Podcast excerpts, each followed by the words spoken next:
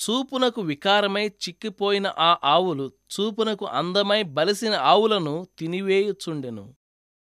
అప్పుడు నిండైన పుష్టిగల ఆ ఏడు వెన్నులను ఆ పీల వెన్నులు మృంగివేశను ఆదికాండం నలభై ఒకటవ అధ్యాయం నాలుగవ వచనం ఏడవ వచనం. ఇది ఒక రాజుగారికి వచ్చిన కలలోని దృశ్యం.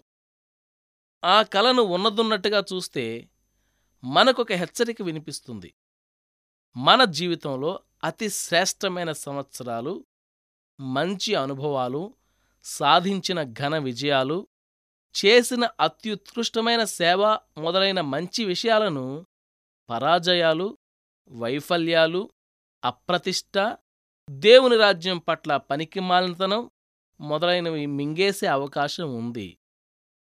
వాళ్ళ జీవితాల్లో ఘన విజయం సాధిస్తారని అందరూ ఎదురుచూస్తే వాళ్ళు ఊహించలేనంత అట్టడుగుకి దిగజారిపోయిన సందర్భాలున్నాయి. ఆలోచిస్తే బాధేస్తుంది. కాని ఇది నిజం. ఒక భక్తుడు చెప్పాడు ఇలాంటి విచారకరమైన విషయం నుండి తప్పించుకోవాలంటే ఒకటే సాధనం. ప్రతిదినం ప్రతి ఘడియ దేవునితో ఒక వినూత్నమైన తాజా సంబంధాన్ని తిరిగి కల్పించుకోవడం. నిన్నటి నా ఘనకార్యాలు నా గతంలోని దీవెనకరము ఫలభరితము జయకరము అయిన అనుభవాలు ఈ రోజున నాకేమీ లాభం కలిగించవు సరికదా? ఈనాటి పరాజయాలు వాటిని మింగేయొచ్చు కూడా. కాని నిన్నటి గొప్పతనం అంతా ఈరోజు నేనంతకన్నా గొప్ప పనులు చేయడానికి ప్రేరేపణగా ఉండాలి. క్రీస్తుకు అంటుకట్టబడడం ద్వారానే నెలకొనే ఈ వినూత్నమైన తాజా సంబంధం మాత్రమే. నా జీవితంలో నుండి చిక్కిపోయిన ఆవుల్ని పీలవెన్నుల్ని దూరంగా ఉంచగలదు.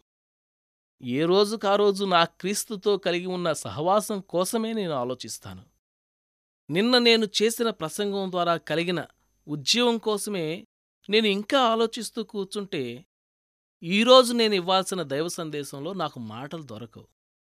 విజయాలైనా అపజయాలైనా పాతవి గతించను.